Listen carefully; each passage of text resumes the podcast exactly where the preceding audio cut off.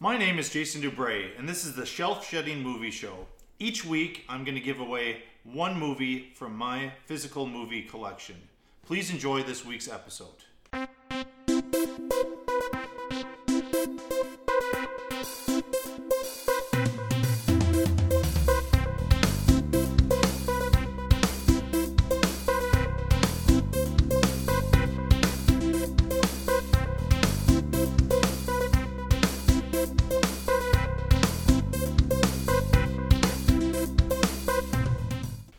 Episode three of the Shelf Shedding Movie Show. This week, my guest Tom Ratzlaff and I are going to take a look at six films in an episode called Page to Screen. So, all six of these movies came from some literature. As usual, what's going to happen is uh, Tom and I will give 60 points and spread them among the six films. Whichever movie has the lowest total at the end of the episode is the one I have to eliminate from my movie collection. Please enjoy this very special episode of the Shelf Shedding Movie Show. This is episode three of the Shelf Shedding Movie Show, and I'm here with my great good friend Tom. Hi, Jason. So I kind of forced this show on you. I think other people had choices, so I want to ask you why you chose this one. We, we're both English teachers, both drama teachers, and I thought it would be interesting to do a, a show on taking the idea of a from the page to the screen. I'm calling this episode. So taking literature. In some cases, we're looking at nonfiction. In other cases, fictional. Uh, one play as well that's uh, being turned into film. So how did you feel about the list when I gave it to you? I guess is a is a better question. Well, I thought it was a good list, a thorough list. Honestly, I've forgotten some of the things we chose not to do. Yeah, yeah. I, I don't think we, we we just sort of settled on this one. It, maybe maybe I talked to you about some other ideas, but Well, there are so many possibilities, and right away, of course, you think of Shakespeare. mhm.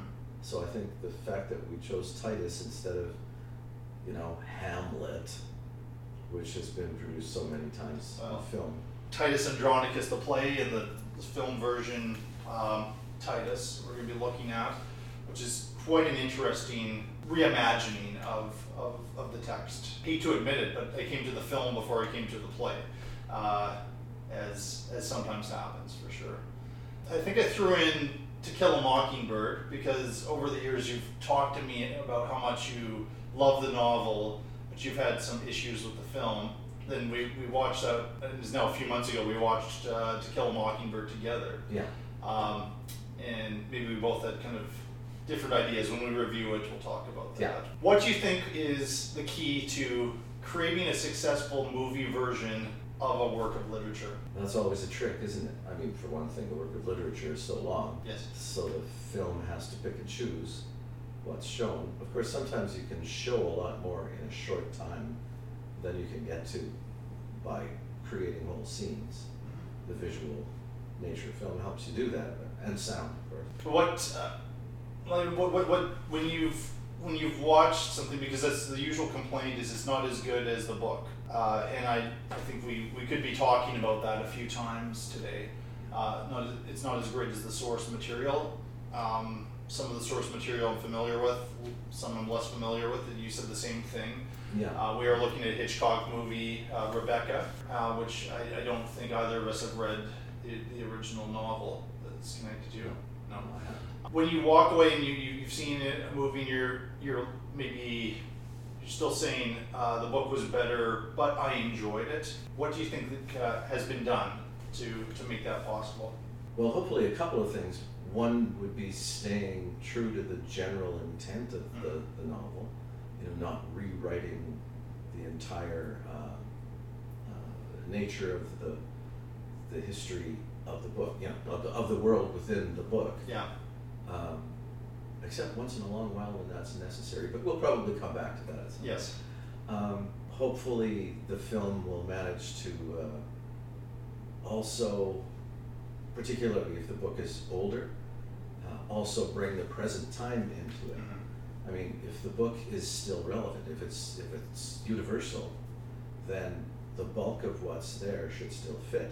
But we all know that times change, and sometimes recent events can be brought into the context of the story if the filmmaker can do it wisely without without changing the characters, especially. Um, if the characters are well drawn, they're still true, No matter.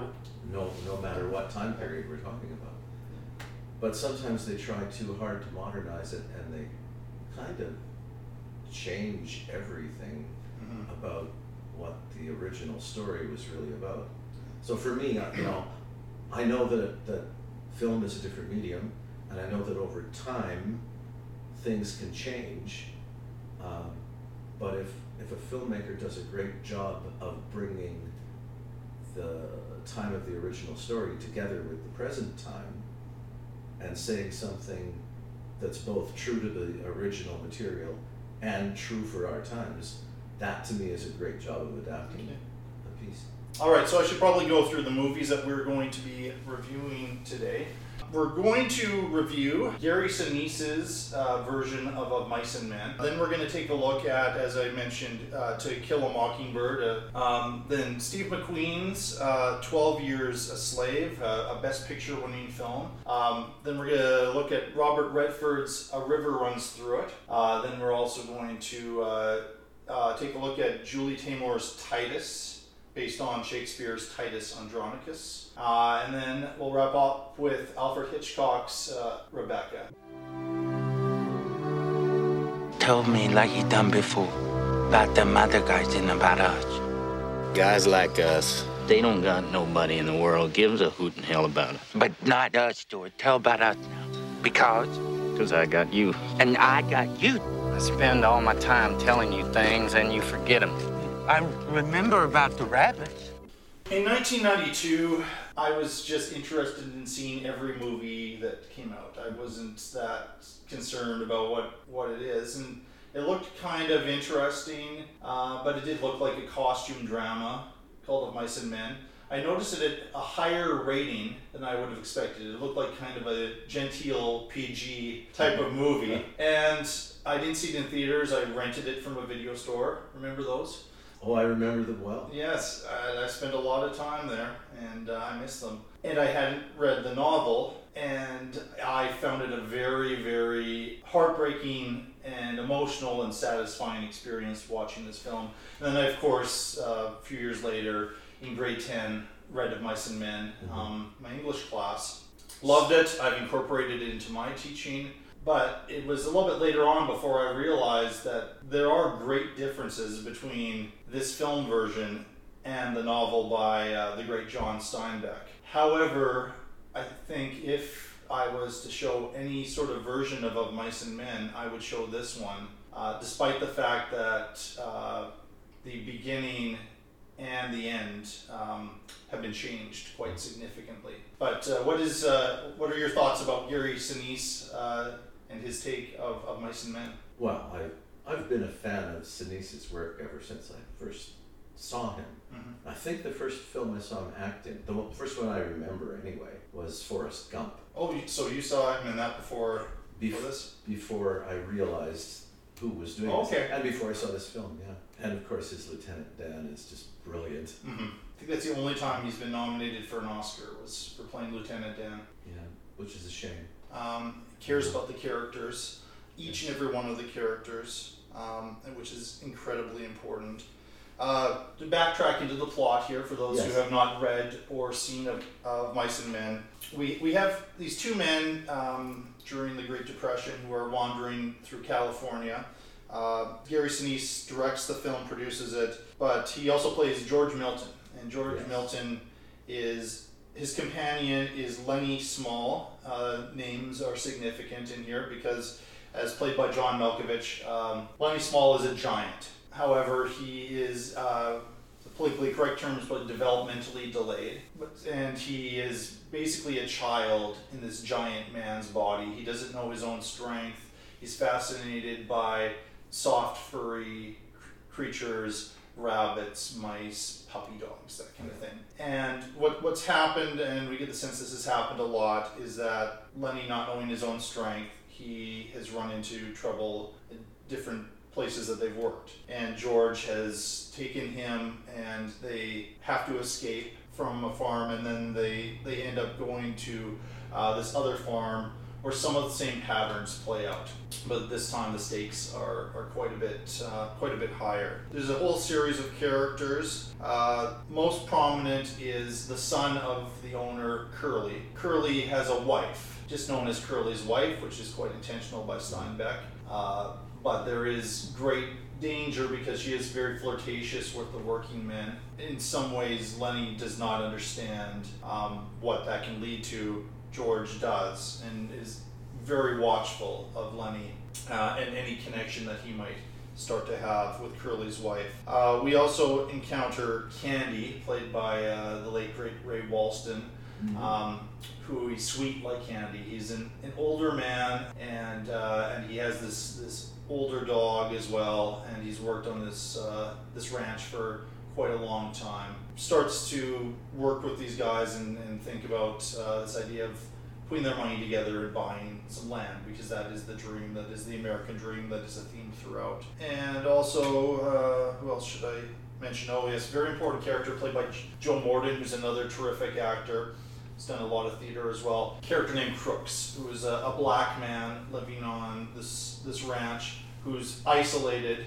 Uh, he's crooks. He has a crooked back, and uh, there's an amazing scene. It's handled quite in, in quite a different way in the book. That was another big change, um, where Lennie doesn't see race at all, and and he just talks to Crooks, and Crooks is very defensive because uh, he knows that there's a lot of prejudice uh, directed towards him. So it's all of these kind of uh, downtrodden characters working on this ranch. We know that we're headed in kind of a dark place here. This is not a happy novel. I, I really like Malkovich. I've heard others not like his performance. Uh, he um, sometimes it's the, the voice he uses. He uses this kind of high pitched child's voice, which I, I we we've talked about this this film version over the years. I know we, we're both on board with Malkovich's performance. Absolutely. Some, some people have called it showy, or uh, sometimes they say he's he, they don't believe that he's quite the giant that's described by Steinbeck. I'm not sure who that would be and how who you could get with the acting chops to be able to do that. Uh, it's certainly the flashier of the two performances between Malkovich and, and Sinise in there, but I, I, I really, really like the cast. I want to mention Yeah. Sherilyn Fenn, Yes. who uh, she got a lot of work in late 80s, early 90s. She was involved with the Twin Peaks TV show as well. Right. She disappeared for a while. The good news is she's shown up in the odd things since then. Um, not in great roles really over the years. I, I like what she does as, as Curly's wife in this Yeah, film. Me too. Yeah. Me too. A couple of the recent things I've seen her in um, are TV shows that just happened to be on when I walked into the room. Mhm. But what I've found interesting when I've watched a few minutes because I recognized her and you know Yeah. respect her work, she manages to do so much more in those passable television programs than anyone else. Her characters are are above all else interesting and, and precise. Yeah. You know what this character is made of and what she's like. I mean, I, I feel like she's one of a series of really attractive women um, at that time in Hollywood that uh, was not given a chance once they reached a certain age, Right. which is part of the overall sexism of, of the movie industry, uh, unless you're uh, a Cate Blanchett or uh, Julianne Moore or somebody like that who A name that will sell tickets or sell TV Yeah. advertising just because the name is there. through middle age, I mean, you kind of go from these ingenue roles to mother roles to grandmother roles. That has Yeah. been the, the, the, the history of things, and I, I'm, I'm glad that it's changing a little bit. But, uh, but yeah, for, for years I was like, what happened? What happened to her? Probably nothing happened to her. I just was not seeing her in um, mainstream movies for whatever reason. Yeah. Yeah, uh, I, I think we both both like it. Uh, it's um, I think it's a solid adaptation. Uh, for 1992 audiences, it works. It works. I know it works with teenagers because they still react. I mean, we've read, or in theory, we've read the novel. Depends on what they've done at home. Yes. Um, but they, there's still, and I still have this. It, this is what, what I mean, to me, I mean, it's, a great film, but also a great novel. I still hope that um, something changes at the end, that Yeah. we're um, that it goes a different direction. But in tragedy, it is inevitable. Uh, I, I spoilers alert right now. Um, we, we do often talk about uh, some of these plot twists, but um, not really as much of a plot twist. But uh, Lennie does get in trouble with Curly's wife, doesn't know his own strength. We- We get a sense early on he's killed this mouse that he picked up. He kills this puppy dog that he's given, um, which leads to this uh, scene which is really sweet, then goes bad really, really fast with Curly's wife. And again, not knowing his own strength, uh, he tries to keep her quiet and he ends up murdering her. Well, George. it's only knowing not knowing his own strength, it's also not understanding well enough to to prevent the fear that builds up in him, which leads to his He- he's afraid, then she's afraid. She starts screaming, Yes. and he's trying to stop her from screaming, and that's what leads to her death. And then Gary Sinise to George has a tough decision because this Curly is, is pretty much going to lynch Lennie. Yeah. Best case scenario, he gets caught. They prevent him from doing that, but he gets institutionalized, which for somebody like Lennie would be horrible. Particularly back in that time. At that time, yeah, yeah, and and so George decides that the, the best thing to do is to to kill him himself, and it's a just a heartbreaking scene, uh, no matter what, because this is George's only friend. Where the deviation is, uh, we, we start off on a, it's a train at the beginning of the film, and George is on the train, and the whole thing is a flashback because at the end he's alone on the train. In the novel, he does have a friend on the ranch, and then they all show up, and he's reassured there was nothing else that you could have done. It's okay. Instead, Sinise's choice is to just get straight to the loneliness uh, that George now feels. He's now like every other person in this world that they encounter. They're they're all lonely. The only two who were not lonely were were George and Lennie. So it's a it's a different choice. It's not true to the the novel, but I don't know how you feel about about those changes being in there. Well, I think before a person condemns a choice to change something, think about whether the change works. You know, there's a difference between better and worse and just different.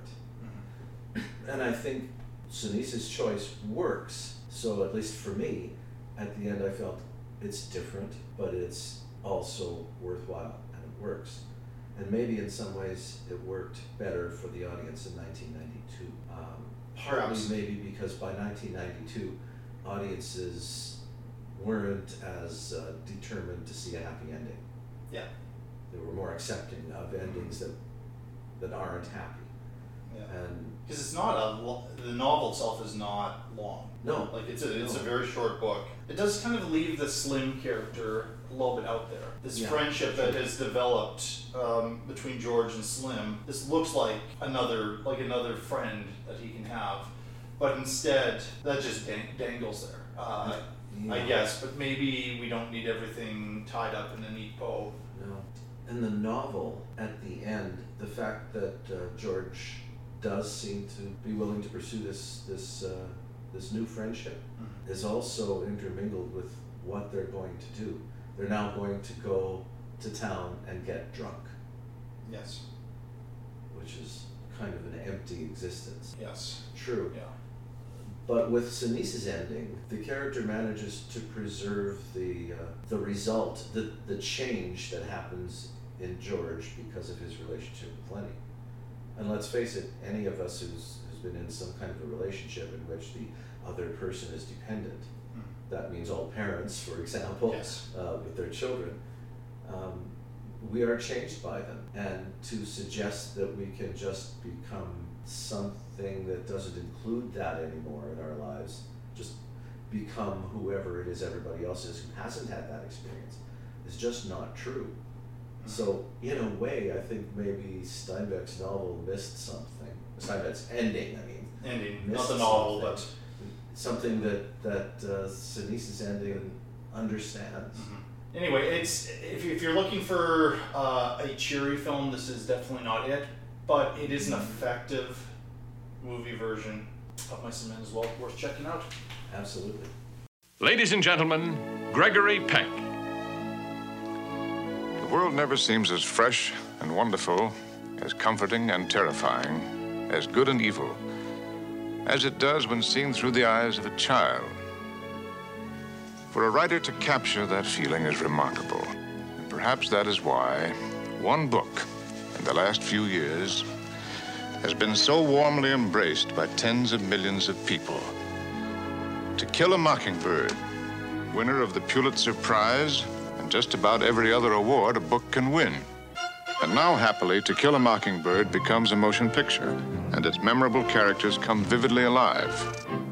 That Scout.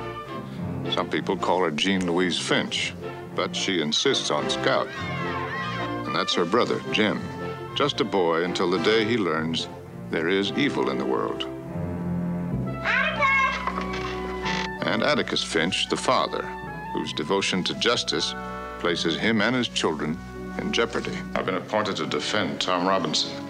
Now that he's been charged, that's what I intend to do.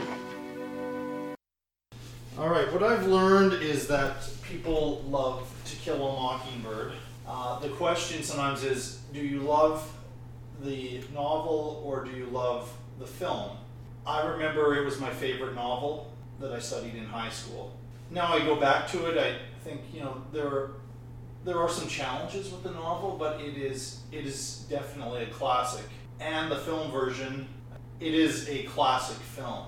I mistakenly thought it had won Best Picture of the year, but it came out the same year as Lawrence of Arabia. Uh, so it didn't win Best Picture, but it did win Best Actor for Gregory Peck. Before we watched this together, I think we were both thinking the same thing that the film version concentrated so much on Atticus Finch. And the novel, Atticus is there, he's the father figure, but he's the supporting figure. It is from the children's point of view. In revisiting the film, I've changed my mind a little bit. I, I, I do feel that there's enough with the children and the children's perspective uh, in the film, while there's still quite a bit cut out from the novel. That it, I think it does earn its its status as a classic film. I really, really enjoy Peck's performance. It is arguably his best film performance. Um, I also like him in a movie called uh, A Gentleman's Agreement. I also, and I, I, I, I liked him in um, the original version of Cape Fear as well. Yeah. Uh, he did a lot of war movies and he was fine in those. Um, but uh, Peck was just, he was a movie star. He was a presence in the film. Yes. I'm not sure I was ever uh, unaware that I was watching Gregory Peck when Gregory Peck was in the movie, but Atticus Finch was a great role for him at that particular time in his life. So um, overall, it's a, going to be a very positive review of To Kill a Mockingbird. Um, but uh, where are you at with it? Well, like you, I have, after watching it again, I have a better, more positive impression of the film than I remembered. I'm wondering whether that isn't part of the, the whole Hollywood hype. Gregory Peck was a big name, Mhm. and Gregory Peck won the award for Best Actor. Mhm. So that's how they promoted the film Yeah. constantly. And I suppose there's a possibility that, because I remember we watched it when I was in, in high school, uh, there's a possibility that my English teacher at the time focused an awful lot on Gregory Peck and the character of Atticus Finch. So that might have tainted my memory of, of the film. I, I remember thinking very, almost angrily, that the film makes Atticus Fil- Finch the center of the story, when in fact, in the novel, It is Scout. Scout is the center of everything. And it has to be, because when you, especially when you study the novel thoroughly, you start to look at the pieces and how they fit together. They don't fit together if Atticus Finch is the center of it. But they do if. Scout is. Yeah. And for me, that was a story worth telling, and the perspective of Scout was the way to tell it. Uh, my favorite novelist, Kurt Vonnegut, was famous for having characters, no matter what age, look at the world with relatively innocent eyes and see them from the perspective of someone who is childlike. and that's what made his novels work. But why? Because that made the stories accessible to all of us. And for those of us who had experienced a certain event that might be included in, in his novel, it allowed us to take a fresh look at it. Uh, and when we watched To Kill a Mockingbird again, I realized that in large part the film was trying to see everyone and everything from the perspective of Scout, which of course also made Atticus Finch the great hero because he was her dad Yes. and he was in the community a great man. And so, And that at that age, her dad's her hero. yes, Developmentally, that makes sense. Daughter and father. And so the, the basic idea is this is over a, a stretch of time where uh, Scout, who's very obviously a tomboy, uh, growing up um, in in Alabama in uh, I believe the 1920s, 1930s. Uh, but what happens is uh, there is a, a trial where a gentleman named Tom Robinson, a black man, is is put up on trial for uh, raping a white woman. I think what was significant, it, it, it won an Academy Award for for writing as well. Uh, what's interesting, uh, the connection between the first two uh, movies we're talking about, both were written by uh, the screenplays were written by Horton Foote yes, actually, um, is that the word rape was in fact used. And I'm not positive that rape had been uh, used in a mainstream studio film before To Kill a Mockingbird. And so uh, Tom Robinson uh, is defended by Atticus Finch. He's asked to be the person to defend him. Uh, and this town is pretty much totally against Tom Robinson and believing this uh, Bob Ewell, uh, whose daughter is uh, the supposed victim. Scout and her brother, they, they, they, they sneak in, Scout and Jem, they sneak into the courtroom and they watch uh, the trial. So in the, in the novel and somewhat in the film too, we see the child's point of view of what Atticus is doing, but we don't see a lot of the ins and outs of uh, the strategy uh, and the and the approach uh, to the defense that's being used. They just see their father uh, uh, def- defending this this black man, and it's an obvious obvious case that he should be found not guilty. yes, But the supposed jury of his peers, all being white and I might argue racist uh, people, uh, convict him uh, of this crime. And uh, again, much like of Mice and Men, goes into quite a tragic perspective. Somehow this feels lighter than of Mice and Men because of the child's point of view. There's a lot of play uh, and the subplot being this, um, which is very familiar to anybody who grew up in on a street. So there's always that one house where there's supposedly a ghost or some horrible per- person, or they, they're outside of the mainstream of society.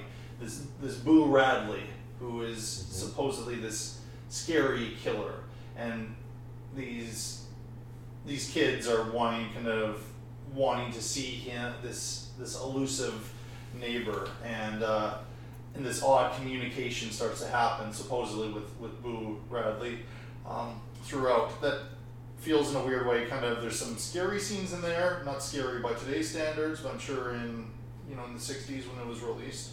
Yeah, um, and uh, just just a terrific payoff of that subplot. So uh, I, I don't know if we can call this a capital T tragedy, but definitely the the main trial part, which I think is a lot of what was focused on with the movie version, and is just a part of the novel, is is the deep tragedy in this in, in both pieces there. So yeah. You mentioned the film was made in the '60s. Was that was kind of the perfect time sixty two. for both the novel and the the the film because of all of the social change, hmm racism being focus of much of the social change, and the fact that uh, the novel and the film are, are both uh, both dealing so extensively with racism mattered, but also the fact that at the end of the novel and the film, we are filled with a lot of optimism. There is. Scout is the hope for the future. Yes. Scout and her brother Jem, being children, they have definitely learned about how unjust their world is. They both genuinely want to do something about it, and they both seem to have a sense of of what it is they could do, emulate their father, and do what you can to try to change things. Well, and they also the point I think of the subplot is that they prejudged who uh, Boo Radley is, Yes, and Boo yes. Radley at in the climax again spoilers if you haven't read the novel or seen the movie, but uh, Boo Radley uh, saves um, the kids from an attack from uh, a, a drunk, racist, angry, vengeful Bob Ewell. Yeah. Um, and he, he is definitely the villain of the piece. And Ewell is, yeah. yeah. In the movie version, bit in the book, I feel like Atticus is he's almost like a saint, you know, and so Yeah. I don't know if it's fair to criticize the film version in, in 1962, but the fact is that he he thinks or tries to think the best of everybody in his community and is disappointed when bad things happen. So I think that might be my, my only criticism. Again, for 1962, we kind of needed those hero figures. The civil rights movement was happening in 1962. John Kennedy was still the president, so there was a lot of hope um, that things Yeah. were going to change um, for the better. So I understand that, but I, I think maybe that's what we responded to initially is that Atticus becomes the star, Gregory Peck is the star, and it seems kind of flawless. Even when something is done which seems like a mistake, it's explained away as, oh, we're just thinking about this the wrong way. Atticus is always right. And Atticus is a human being. And it's okay to have, for your protagonist to have some flaws. It is okay. It's necessary. And well, we don't see a lot of flaws in the novel. In, in No, we don't see that in the source material We either. certainly don't see any in the, in the, the film. Thinking back to the '60s, I think maybe that was a wise choice. I think so. Uh, think- both on the part of the It was an issue film, I think, and that's why Yeah. Peck did it. I think Peck chose issue-based films. Uh, Gentleman's Agreement is about uh, clubs that wouldn't allow Jewish members and uh, how, how there's prejudice and how that was wrong. So I, I admire Peck's politics, and um, if, if the movie would have been as successful if somebody else had been the lead role. I mean, the way it is, you get a name like that to get the movie made, and uh, and it was it, it was about something. So I admire him Yeah. for that. Yeah. I, I just feel like there's a little bit more grit, a little bit more character, a little bit more edge with Sinise's uh, of Mice and Men. If Yes. we're to if we're to compare uh, the two, um, yet To Kill a Mockingbird has a, a greater legacy, I think, than Sinise's of Mice and Men. But To Kill a Mockingbird, the film, I think for its time, was pretty successful. Yes. Yeah, I think both both of us had that problem with it focusing too much on Atticus, but I think that's partly Hollywood's fault. Mhm. Whereas Sinise managed to find a way to adapt of Mice and Men that didn't distort the view because of his name. The filmmakers in the '60s. He wasn't as big a name, certainly Yeah. '92. Uh, even Malkovich. Malkovich was known a bit more, but uh, th- these weren't movie stars. Peck was a movie star, and I think that's a little bit of the difference there. Um, like both of them. I, I'm glad that we're both in a better place with this film version Yeah, me too. um, of Mice and Men. So I think it's just comparing the two. It's just nitpicky things here and there, but Yeah. they're they're both well worth watching.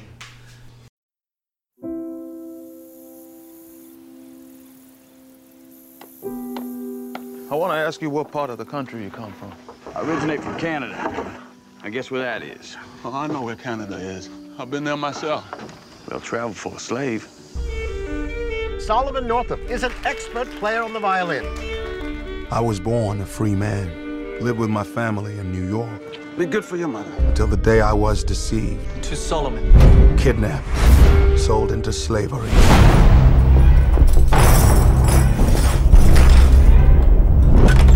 Well, boy, how you feel now? My name is Solomon Northup. I'm a free man, and you have no right whatsoever to detain me. You're no free man. You're nothing but a Georgia runaway. Went down to the river Jordan.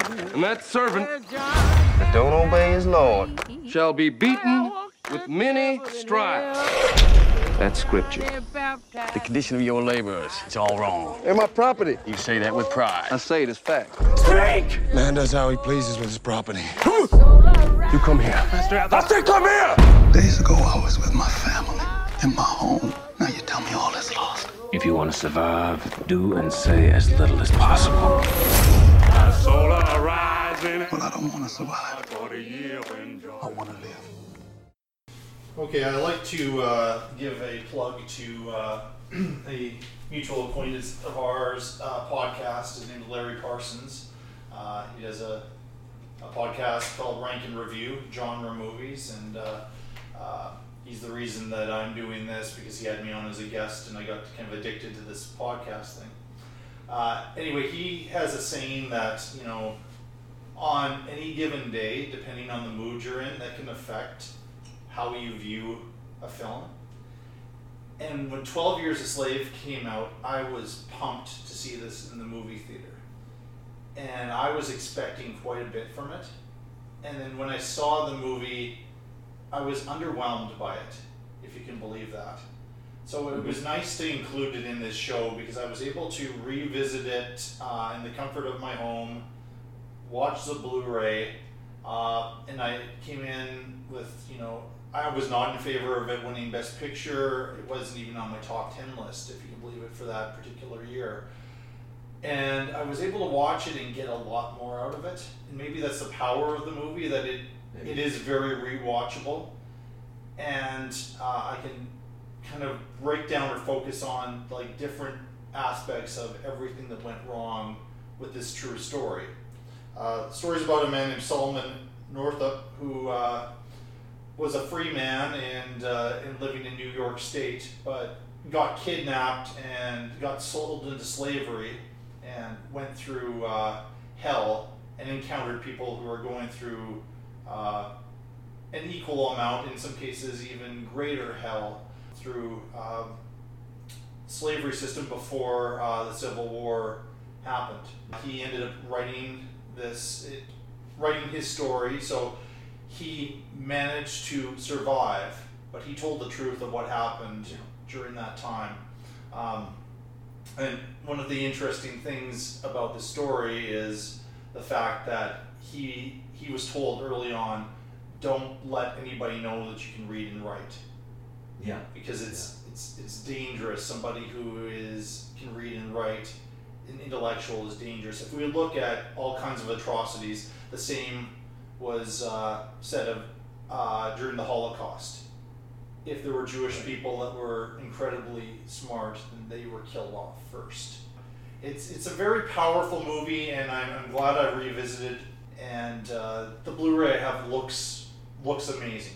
Just looks amazing. Like each shot, you can see. I, I don't think I paid enough attention to how well directed this movie uh, is directed by by Steve McQueen, um, who's uh, not the not the movie star uh, Steve No, McQueen, but uh, a, very talented um, British uh, director. He's a, a black man um, who is pretty darn close to being the first. Uh, uh, first black man to win Best Director. He, he didn't win Best Director that year, but uh, the film won Best Picture. He was a producer of it. So, so I, I really like the performances, and I was able to settle into the story a little bit more. I, I have a couple qualms here and there uh, we'll get into, but what is uh, your opinion of 12 Years a Slave?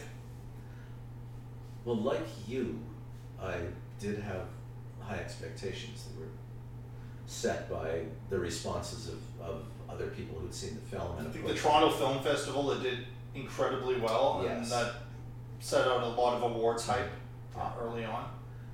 And uh, I, I remember thinking, well, I mean, the color purple, how are we Yes. going to top that? Which is a brilliant film. I was also thinking of the miniseries Roots. Yeah, I, I didn't see. Oh, you didn't see Roots? No, okay. I didn't see Roots. Yeah. That was Yeah. back before the days when I got caught up in the world of technology. You know, I still used rabbit ear TV at the time. Uh, okay, not rabbit ears, but still. Um, but yeah, the, the color purple was certainly uh, a powerful film, and it, it Yes. affected me quite a lot. And I was so impressed in so many ways. That meant that I went into Twelve Years a Slave with very high expectations and a little bit of uh, doubt as to whether it could match that. So this is really a credit to Steve McQueen. Within two minutes, I was completely absorbed in the film, Yeah. and also credit to the performances. And uh, I- I think what affected me most early on was that whole idea of of an educated black man being recaptured, so to speak, kidnapped Mhm. and having to uh, pretend as though he didn't understand, pretend as though he wasn't well read. Um, that that really affected me for some reason, and maybe it's because once we learn things, uh, and especially if we become teachers, everything is about how important and powerful education is. To recognize it as dangerous was was a, a bit of a surprise. Not a surprise in general, but in terms of seeing this film. So I that brought me in completely, and Yeah. the, the uh, direction, the, the way everything was filmed, and certainly the performance the lead. um, my, my last guest, Dan Boudet, we were some of the movies we were talking about were pretty heavy. He talked about beautiful, horrible movies. It's beautifully shot, Yes. but what goes on is absolutely horrible. What, what's interesting though about our, our attitudes going into 12 Years a Slave when you think about it is how many war pictures are there about World War II? You know, and we aren't going like, well, I have high expectations because I saw Schindler's List, or I have high expectations because I saw Saving Private Ryan. That might be there too, but questioning like, oh, okay, this should only exist if it's at that level.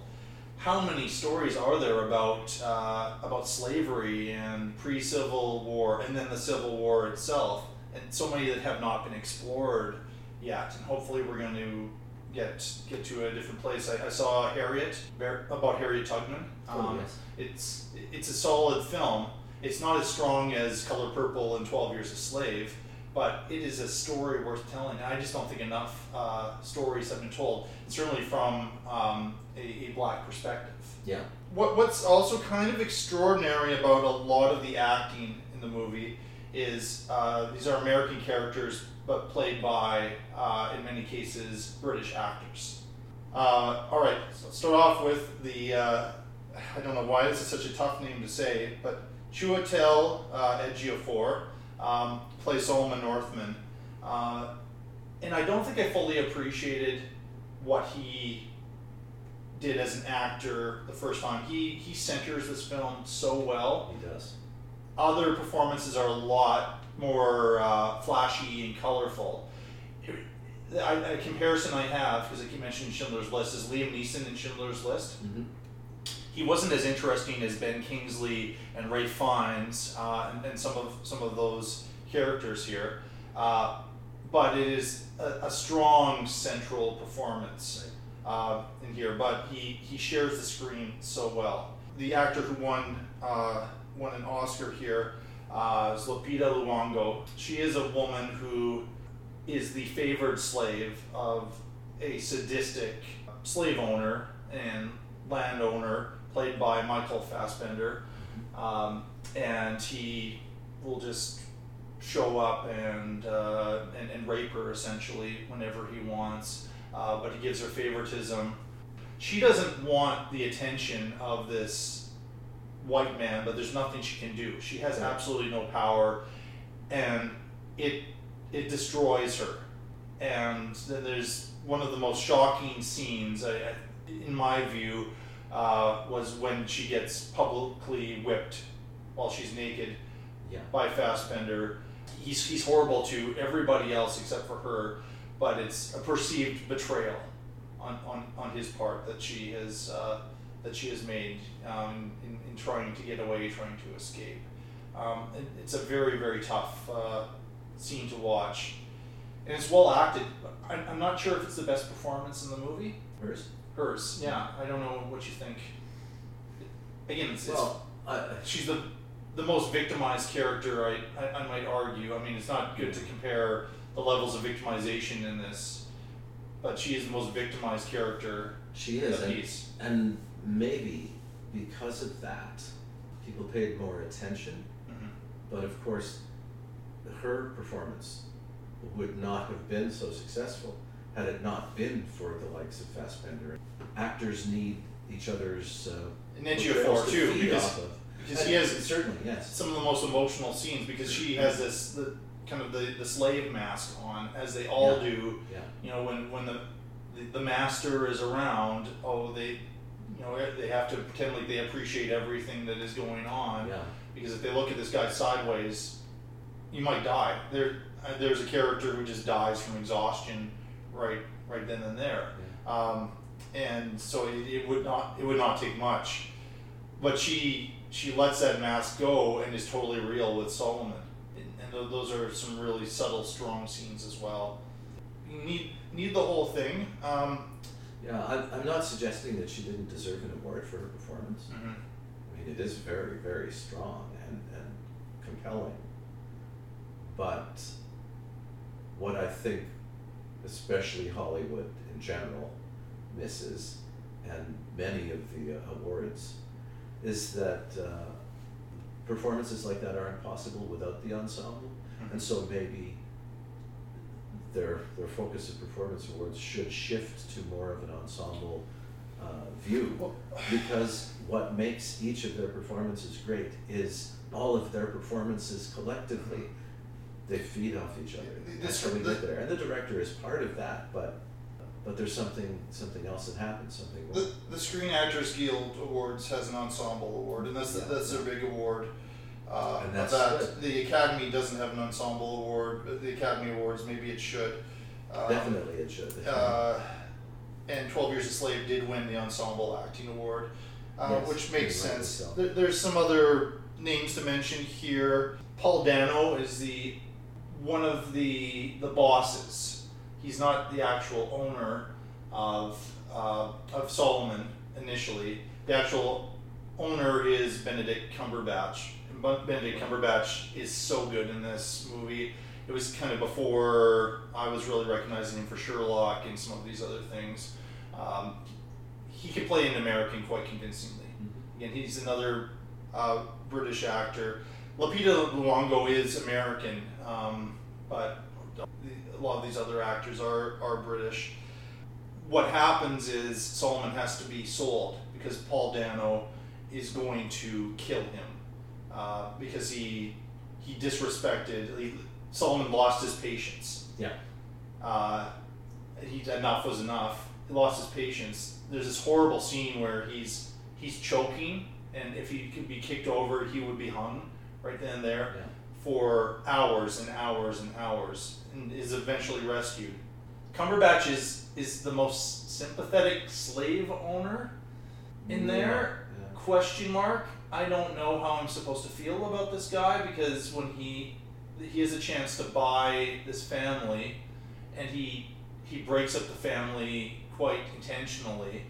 Yet he's very nice to, to Solomon, but he's still a slave owner the time. It's like the questions about if we have Atticus Finch as a Klan member in To Kill a Mockingbird, are we going to be uh, as, seen him as, as much as a, a hero, as, as an audience as much? But so that's where I'm questioning. Like in comparison to Michael Fassbender, yes, much much better. This is you know I would rather work for him as a slave than than Fassbender, Yes, who absolutely. is psychopathic. Yeah.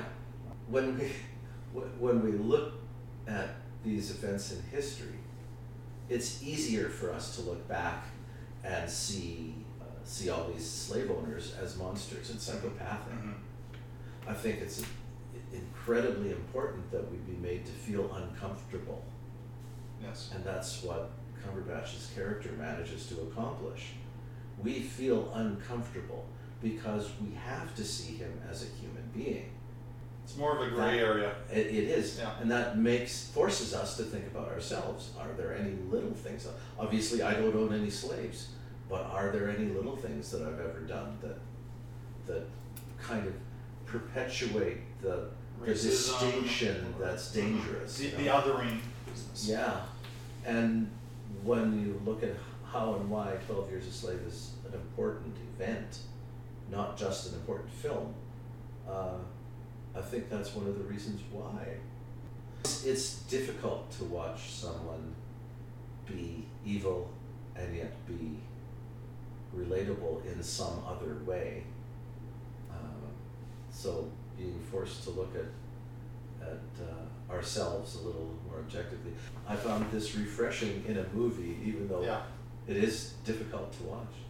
We need more of that sort of thing, showing us to ourselves in the negative light, not just the positive light. Yeah. Say one more positive thing, and then I want to get into some criticisms. Uh, is that this time the performance that stuck with me was Michael Fassbender. To me, the guy's a chameleon. Uh, the last episode with uh, Dan Boudet reviewed Steve Jobs, and I, I really like what he does as Steve Jobs, and it was in the same um, time, same time frame.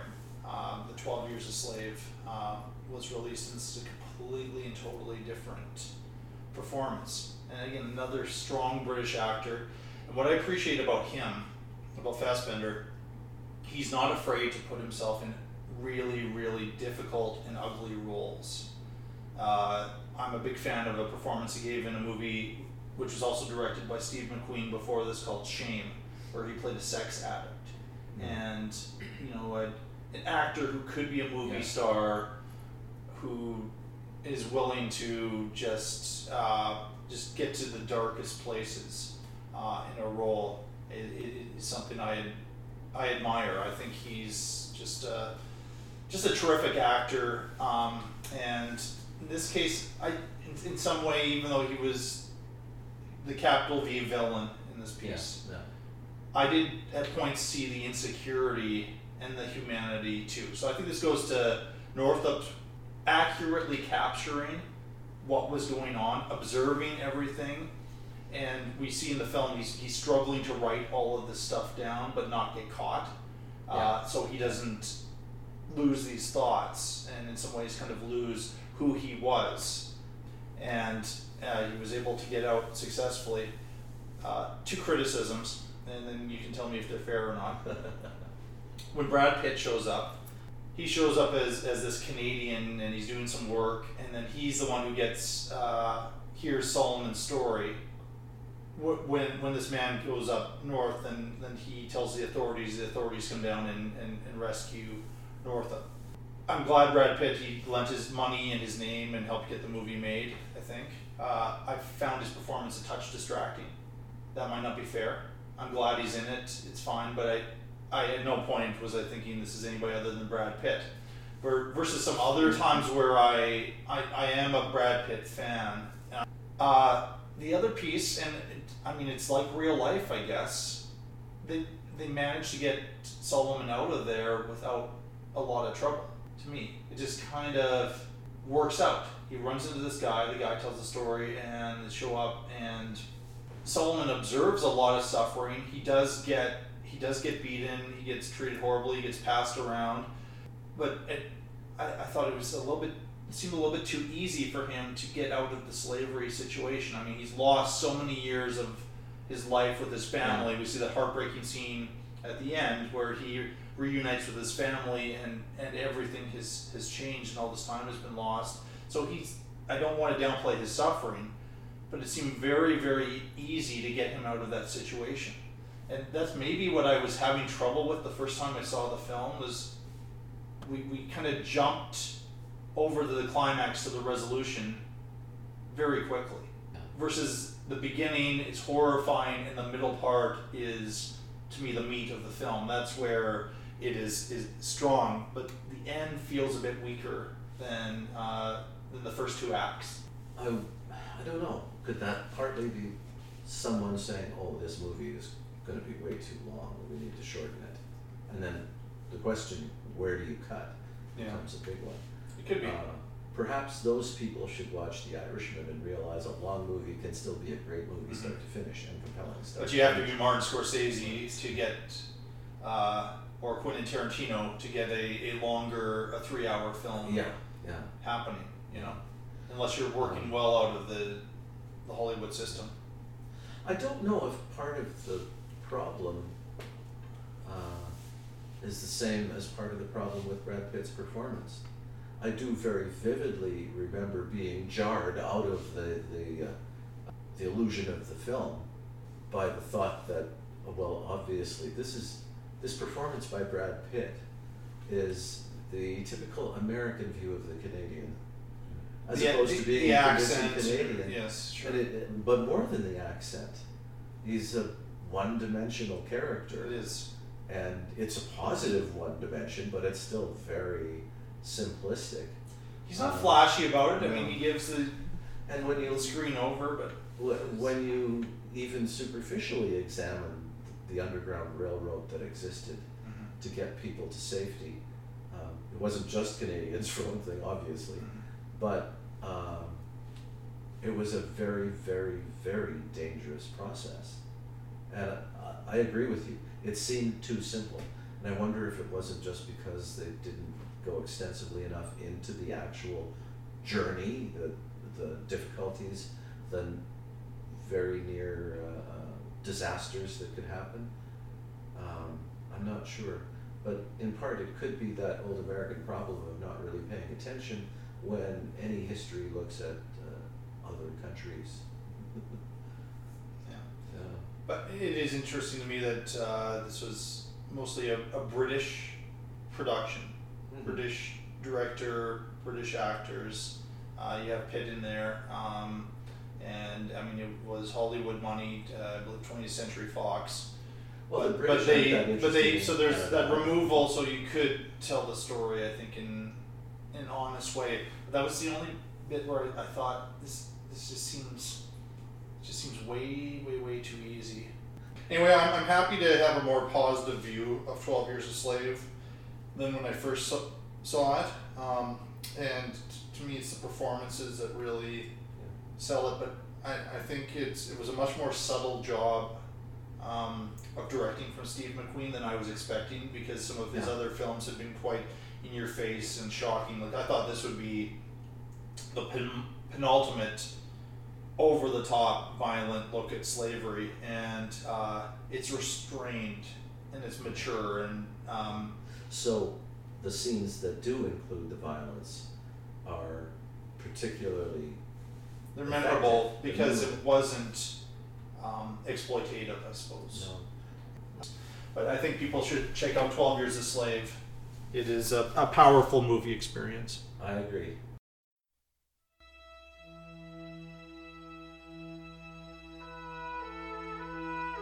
It is often those we live with and love, the ones we care about the most, who elude us. Even now, when I look back on the Montana of my youth, I long to understand what happened there and why. Norm, what do you want to be when you grow up? Minister, I guess. What are you gonna be? First or fly fisherman? There's no such thing. There isn't? Hmm. My brother Paul and I grew up in a time when the land was still untouched. In Montana, there are three things we're never late for church, work, and fishing. It was a world of wonder and possibility. I'm in love with Jessie Burns. With all the fish in the river. I'm not like her.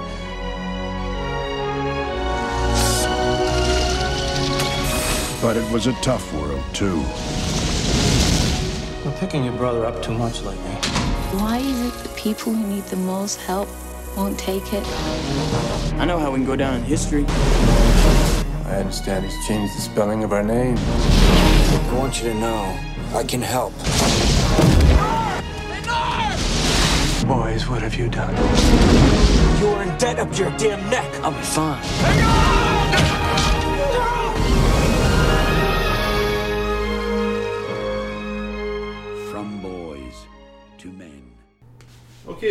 Return turn to another 1992 release, and again, I, I just got myself so excited about movies at this time uh, that I, I wanted to see everything, particularly uh, what were being viewed as Oscar bait films. And uh, so I, I did eventually, I think, it, again, it wasn't in theaters, but it was in home video, uh, see A River Runs Through It, Robert Redford's film. Redford's interesting as a director. Uh, the first giant movie star, 60s and 70s. He directs one movie, movie called Ordinary People, and he wins Best Director and Best Picture. I think some people, there's a bit of a backlash because the same year was uh, Martin Scorsese's Raging Bull, which is was often voted the best movie of the 1980s. And the fact it didn't win Best Picture and Scorsese didn't win Best Director, I think there's a little bit of a backlash. Well, a movie star actor comes in and one try, defeats one of the greatest filmmakers of all time. And again, it's the, the business of the awards.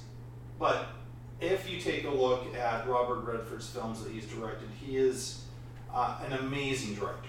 And A River Runs Through It to me is one of my favorites of, uh, of his, his many great works. I love Ordinary People as well. I kind of agree Raging Bull's a better film, but they were just two amazing movies that happened to be in the same calendar year.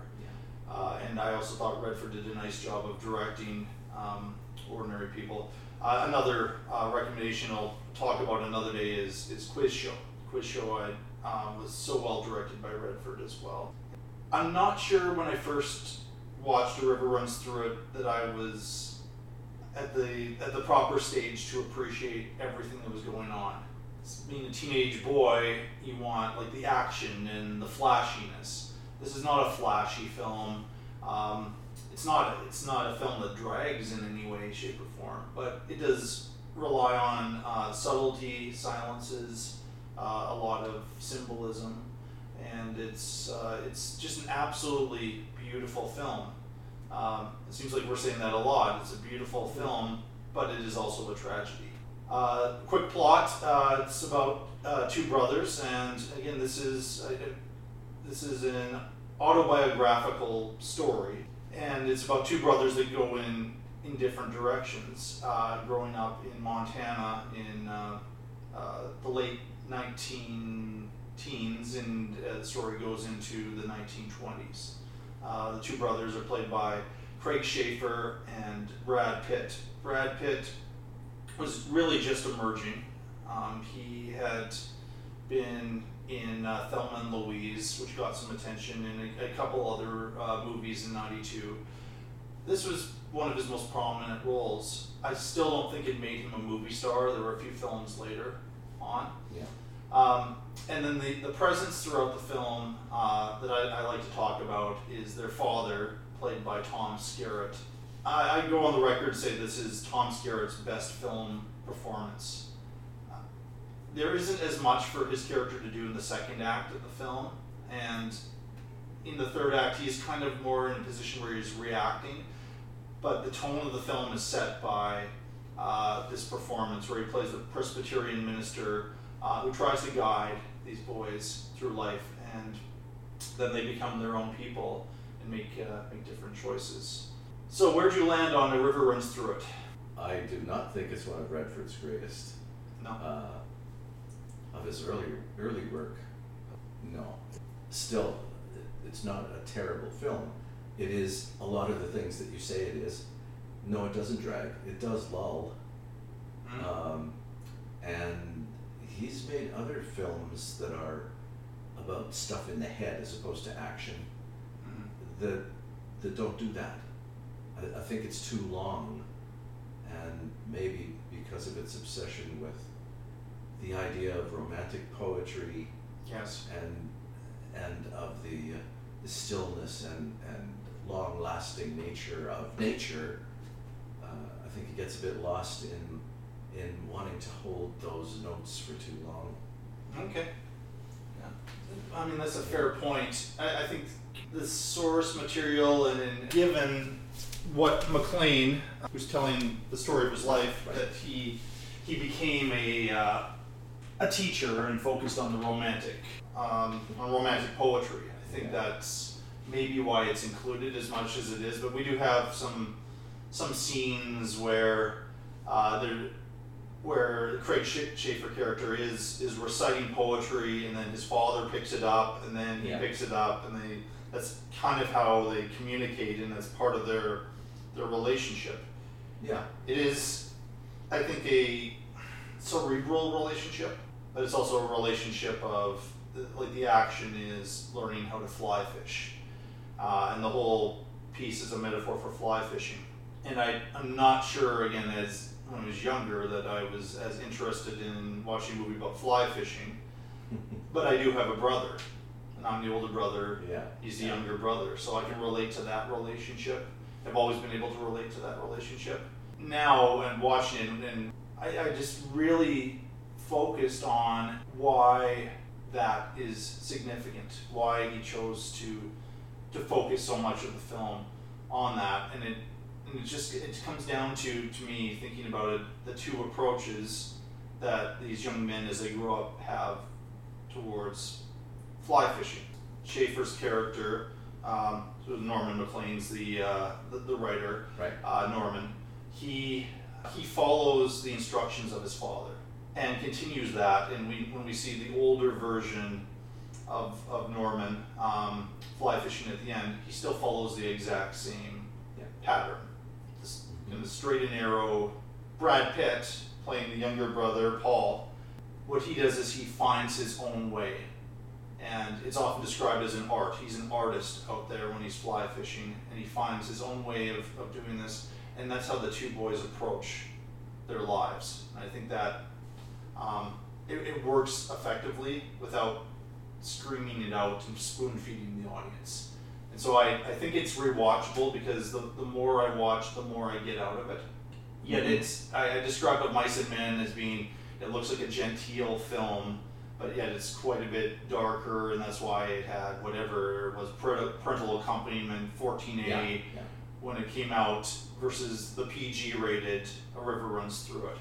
There is a darkness under the surface of this film, but it's not it's not a dark film in any way. We're going to be talking about some dark films um, pretty soon. I mean, Twelve Years a Slave is, is quite dark. Uh, Titus Andronicus is it's probably the darkest of the list here, but it, it does uh, above the surface of this uh, Missoula, Montana community. There there is another side that we see where where Brad Pitt's character seems seems more comfortable. So it sounds like you don't like the movie. You like it enough, but you don't like it necessarily as much as some of the other ones. I, I think that's fair. Yeah. Um, What do you think about there- Skerritt's performance? Oh, that, that is one of his strongest performances, if not the strongest. Yes. Um, it's uh, almost his casting in it is almost a cliche because so often he plays that that uh, idyllic version of the uh, uh, the old American way that is white and Protestant, you know, Mm-hmm, and he does it well and he does it with with sensitivity, creates a human being. No criticism of his his work here, maybe a criticism of the story itself. Um, the the film seems to uh, spend a lot of energy, particularly early, creating this idyllic image, and then maybe not enough energy displaying its uh, cracks and its flaws. I mean, yes, we see the ugliness of the racism, Yeah. but Brad Pitt has just to describe that Uh, that scene. Brad Pitt uh, has a Native American girlfriend, and and shows up at this kind of seedy bar. Uh, and at first they weren't going to admit her, but Pitt's character is so forceful that he, you know, elbows his way in, and they just act as themselves. But everybody around watches this and, and is horrified that this woman is there. Uh, the the server won't ask her for her drink order. She has to force, you know, say, I want a drink too. Um, yeah. So so, like you're right. It's it's kind of there, but it's it's there and then it's left. Yeah. Yeah. And when it when it finally came, I was glad, uh, but then disappointed that it was left. That was true the first time I saw the film, and it was was true, true here. again. Well, the character disappears. I, I think I could. I could criticize the film for uh, roles for women, um, and I mean maybe that's not the main point. Um, another one of our mutual friends, Sage, uh, in the very first episode we reviewed Stand by Me, and she took great issue with the fact that there's pretty much no female representation in that film at all. Uh, but it is a, a, a, movie about um, young boys growing up, much as as this is. Um, but the, the women don't have a whole lot to do. Like, we, we, there are, they are present. There are women in this movie at least. The the mother character, she kind of cooks for them. She looks hurt when Brad Pitt, as an adult, shows up for dinner, stays for five minutes, and then runs out the door. And she has to react to, to some of the tragic elements in the third act. Uh, but there isn't much of a character. And Brenda Blethyn No. plays uh, plays her. She's a, a terrific British act, actor. I, a criticism of her performance, the, the dialect kind of slipped in a few places there. Um, but the family is is meant to be Scottish, so I, I can sort of accept that. Uh, but she's not given a whole lot to do. No, she isn't. No. And one would think that that the boys would have been influenced by their mother as well, that she would not Mhm. just disappear. It just Of it course- seems like the the father has the influence. and- Yeah. Uh, and of course, in the general context of that family, he is the the uh, uh, Presbyterian minister. Mhm. Of course, in that context, he's going to be the head of the household, and et cetera, et cetera. Yeah. But it's still not very credible from the human point of view that, that his relationship with his wife would be that uh, that she would be that much of a nothing in, in the family life, other than a cook. Yeah, Um, she, she's not. Even though I do, unfortunately, I think that that is true Yeah. in some families, particularly at that time. I, I, but I, I just don't. I would have liked to see. Maybe there was some. There was something that was cut just a little bit more yeah. from her. Uh, other characters. So I mentioned a, a Native American actor, and I think uh, Robert Redford has been a champion for Native American rights, Oh, yeah. um, big time. Yeah. Um, so uh, he, he found this this actor and gave her an interesting role for a few scenes, but that character disappears. Yes, Like and we, we can't leave her on the floor in the floor in a jail at one point, and then Yeah. nothing nothing from her again. Um, we have this prostitute who is a beauty queen who ends up mixed up in this this kind of subplot, uh, which uh, which involves um, the other main female character is this love interest for the Craig Sheffer character for for Norman. Meets this girl, falls in love with her immediately at this dance, uh, and she has this brother who's in California who shows up and tries to act like a big shot, but has uh, enormous problems with alcoholism, uh, among other things, and ends up, you know, having this uh, this tryst with this this local uh, woman who's she's kind of a colorful character, but again, it's there isn't a whole lot for that character to do other than to get drunk and flirt with this guy.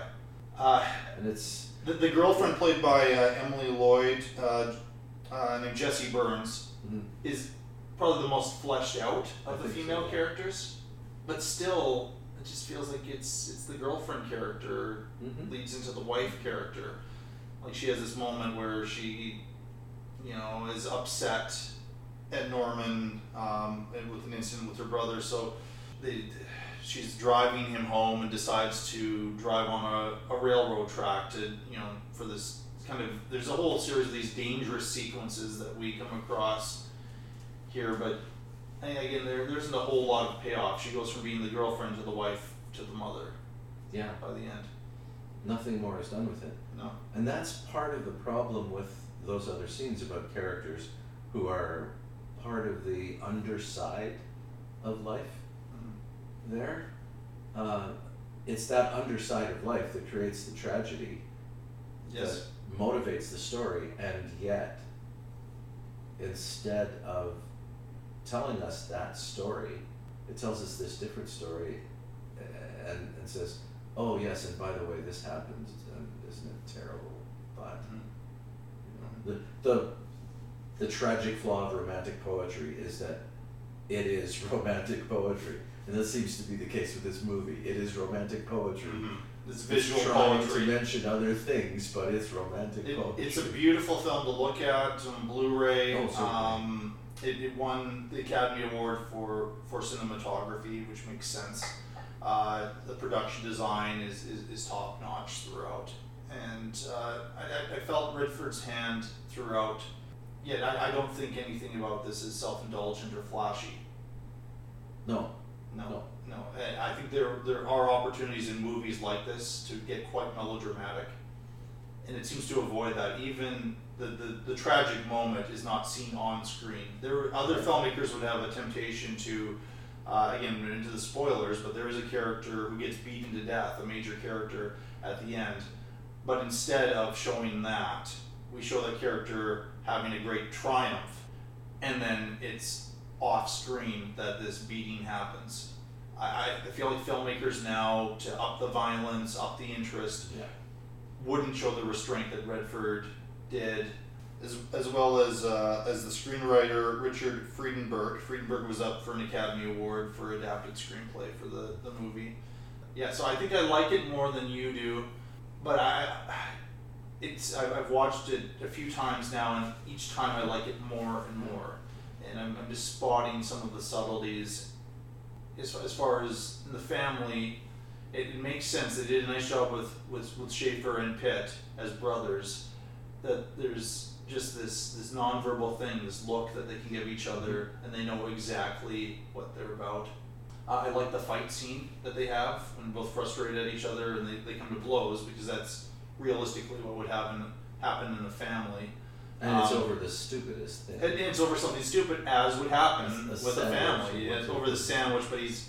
It also is connected to this stunt that Pitt's character uh, pulls there. Uh, yeah. I, I think I, I I like all three actors. Craig Sheffer was a little bit of a bigger star, believe it or not, than Brad Pitt at the time, and his career has kind of disappeared. I mean, uh, he was in uh, some kind of wonderful in the '80s. Uh, he was in this horror movie um, that I reviewed on uh, uh, Larry's show called Nightbreed.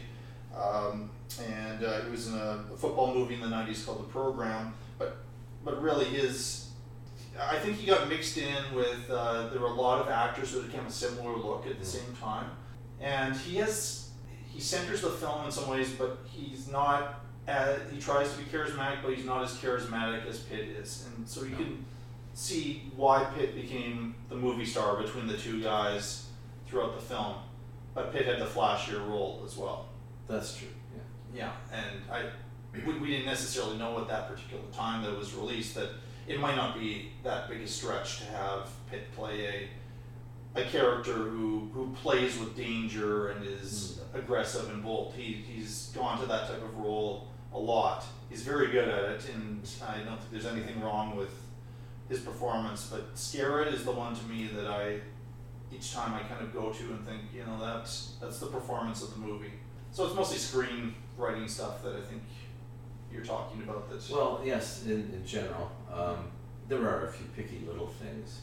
Mhm. But if they, uh, even for a moment, jar you out of the rest of the film, then maybe they're, you know, jar you out of the illusion, then maybe they're worth bringing up. Okay. Uh, and poss- quite possibly, this first example happened because of some decisions to cut footage. And somehow someone missed the fact that uh, when the first time he goes to the police station to pick up his, his brother who's Yeah. drunk. drunk um, and got into a fight. yeah. yeah. The first time he pulls out his wallet to pay the police officer, who then tells him, uh, "Oh no, uh, he does the police beat, so we don't we don't do that," which is fine. But a few lines later, the police officer makes reference to the many times before that you've been here to pick up your brother. And for some reason, that really jarred for me because if that were true, then he wouldn't have pulled out his wallet. He would already. We would already know the story. And it's I, I have just to go back to replay that. I missed. Bothersome. I missed that. I missed that line. I, I thought what he was saying is th- this has been happening more and more often. So you need to watch this as a warning about something's going on with his brother. I didn't. I didn't interpret it that he's been he's been there several times to bail him out of jail. But the words he uses are uh, make a reference to his having been there many times before to pick up his brother. Because it, as far as this goes, this is shortly after Craig Sheffer's character's come back from six years at Dartmouth University, and he's now seen the changes in his younger brother, and and so I thought it. I, I, I didn't read the scene that this is something that's happened uh, a lot, but I, again I'll replay the scene and uh, and see if that's in fact what the line was because that totally uh, would take me out of the movie too if I had picked up on it. The next one is uh, at the uh, the sleazy nightclub Mhm. where Pitt's character brings his uh, his First His girl- Nations his girlfriend. girlfriend, yeah. And um, there's a long shot of of the uh, dance floor as the two of them are Yes. Yeah. Well, the first thing that struck me, but I, but didn't really bother me, was that the dance floor is made of pavement, which in itself is Yeah. strange because they entered a supposed building to go into this club. But the longer shot of the dance floor clearly shows the orange painted lines of the parking lot, Okay. and that just didn't. So that, that took you out of that. It did. It did. Yeah. So I think that you know there could be there could be a flaw there, and I. And They- again, I took it that it, they were going down to some sort of a basement or back room of what is But why would because it, it we're, this is during Prohibition, of course. True. Um, But so why so is that hidden paved? hidden club. And why would it have orange painted lines? At the time, I don't know, but at the time, I don't think they painted parking lot lines. No. If they did, I'm pretty sure they weren't that same orange color as has been used for the last how many decades. Uh, Yeah, fair enough. So yeah, that was another little. Fair enough. Yeah. Yeah. Uh, and the third one was just bizarre. While they're riding along the railway tracks, Yes. Driving over the ties Mm-hmm. in this old, uh, what late twenties uh, Or version it would be vehicle. it probably would be older than that. Yeah. Yeah. Uh, those vehicles had very, uh, many of them had solid rubber tires. There is absolutely no way that ride would have been, well, probably wouldn't even have been possible. But even if it were, Mm-hmm. it would have been the most jarring experience of their lives. It seems pretty Instead, they're shown to be on this road that's pretty smooth. You know, maybe a, the odd little sway or something here, and they have a conversation. They wouldn't be able to have a conversation. No, maybe no, it'd be gritting their noisy. teeth to keep their Yeah. teeth from breaking together. And I It's just watching just that, so- I, I'm not I'm not sure other than to give the girlfriend a little bit more character or show how she responds to uh, the fact that her, her brother has been returned from this disastrous fishing trip. He's sunburnt and all of that, and so she's not happy with him. If this is some sort of strange revenge thing that she does, uh, or to show how impulsive she is, but that I, I maybe could have done without that sequence. Yeah.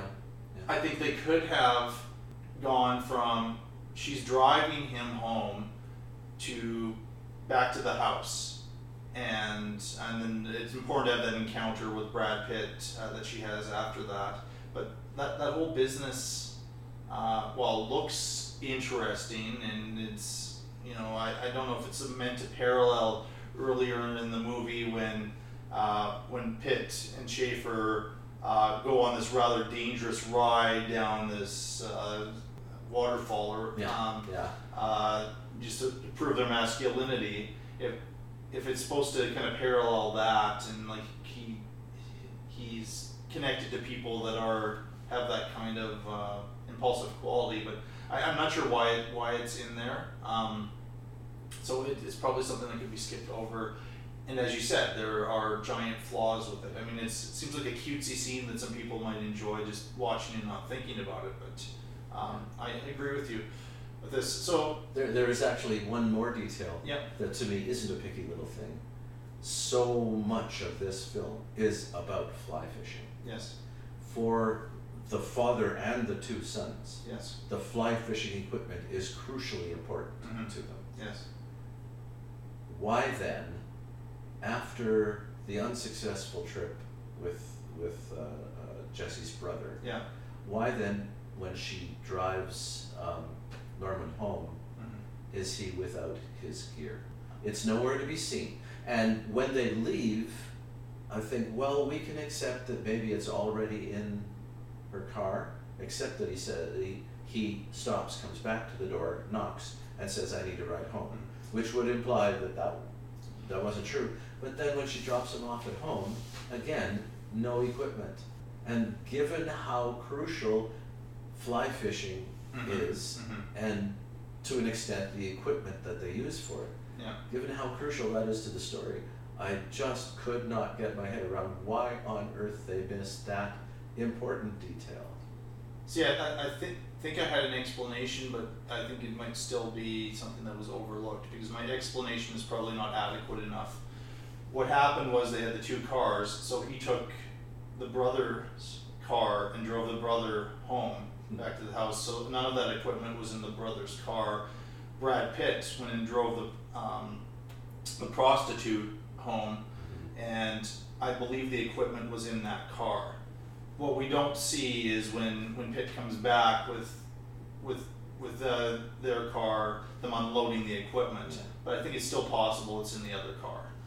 One way or another, I think, because of its crucial importance to the story, Mhm. somehow we should have not even had to ask the question.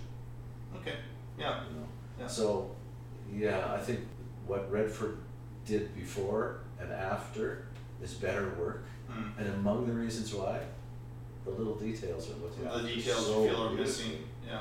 Again, And I we're- don't normally I think we're in different places. I feel like I'm apologizing for it a little bit. Um, but for a professional film made by an Academy Award winning director who is in fact a movie star himself, yeah, those those mistakes add up. Yeah. And, and they're not, and that's not usually a problem you associate with uh, Robert Redford. No. Sloppy little details, No. you know, or No. sloppiness with details. Maybe some movies he's acted in, but not a movie he's directed. Hail,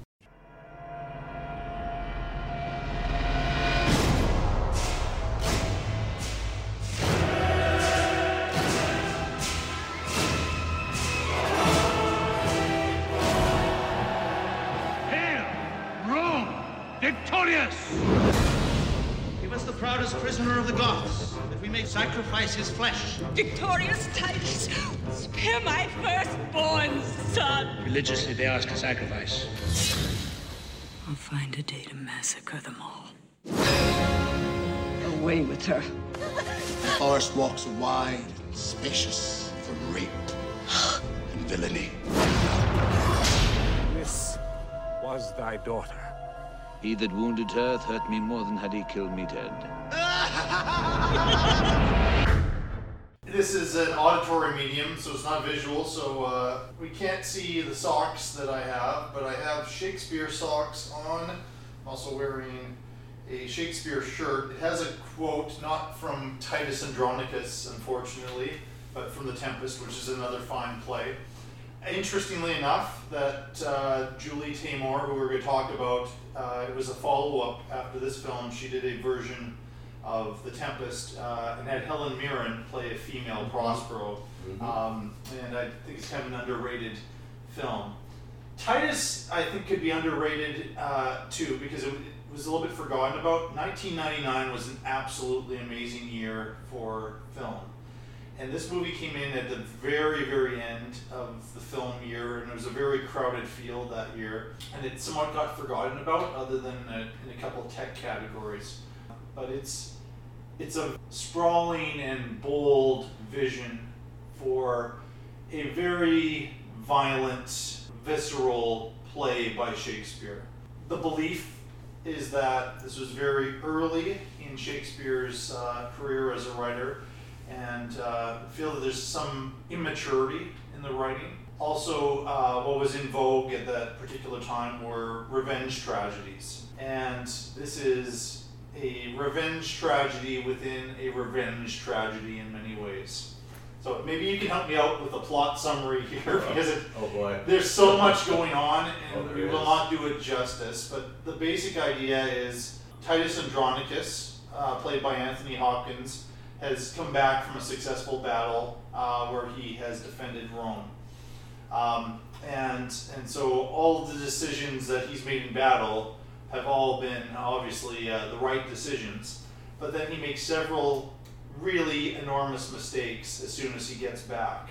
The people, in many ways, want him to be the new emperor of Rome, but he refuses the post. And instead of going with the the man who his uh, daughter is in love with, Bassianus, played by uh, James Frain, instead of doing that, he makes a public declaration that it should be Sat- Saturnus, Saturnus, uh, played by Alan Cumming. I have a history with Alan Cumming. My first, my first trip to New York City uh, was also in 1999, much earlier in that year, and I saw the 1998 revival of Cabaret, and Alan Cumming was playing the MC, and to this day, it is the greatest performance I have ever seen live. And so it's nice to see Alan Cumming in uh, in this film.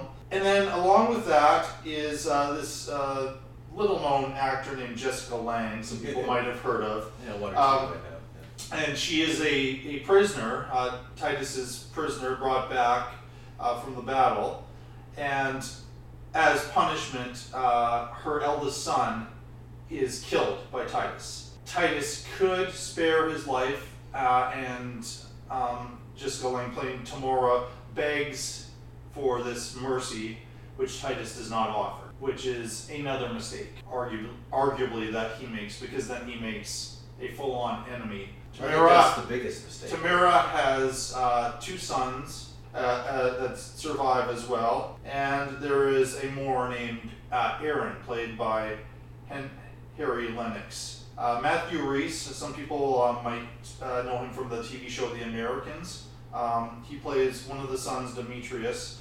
Uh, and then Jonathan Rhys Myers, um, who some people might know from a TV show called The Tudors, uh, where he played Henry VIII. Uh, he also might be known to some Woody Allen fans from a movie called uh, Match Point. Anyway, they are the sons. And little does Titus realize that when he makes that decision to have Alan Cumming's character be the new Emperor of Rome, that Cumming will release all of these prisoners.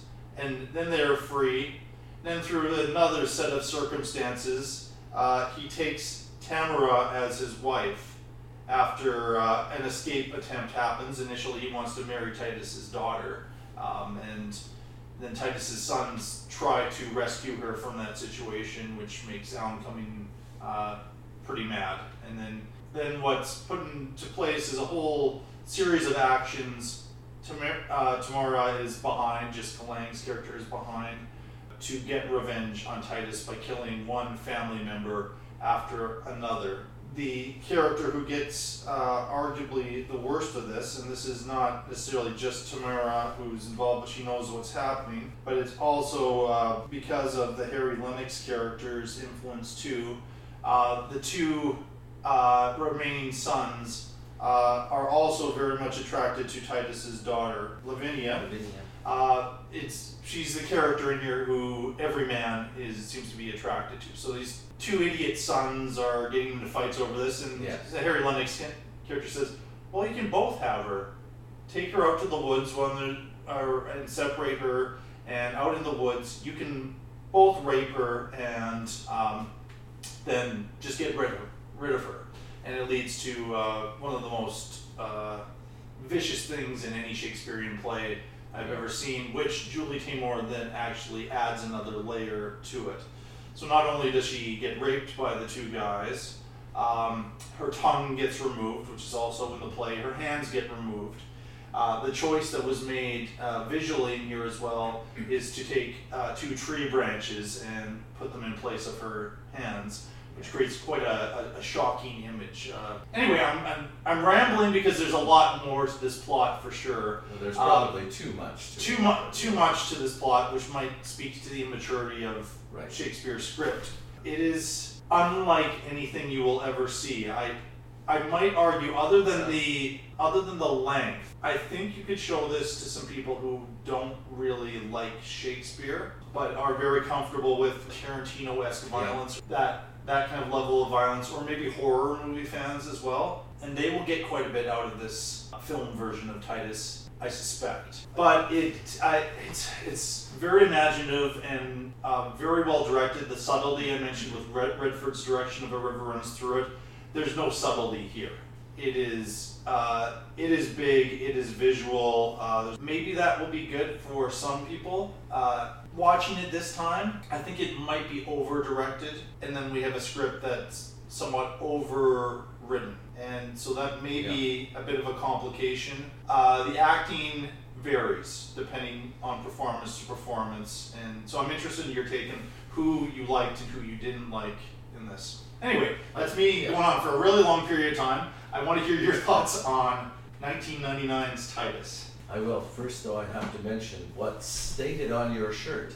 Yes. Hell is empty and all the devils are here. Yes. And I think that's a good description of Titus. It's also interesting that your Shakespeare socks have his face both on top and underneath on the sole. Mm-hmm. Shakespeare, the two faced guy. Yes. Yeah. Quite appropriate. Yes. Anyway, Julie Taymor, your comment that, that perhaps at times it's over directed, I think I'd agree with you. Mm-hmm. There are, well, one of the problems is that she's brought in a whole lot of interesting elements, but maybe it's, it's too many. And so she only addresses certain of them in certain moments. And it's as though she's so eager to make this statement that that becomes as important in that scene as the story.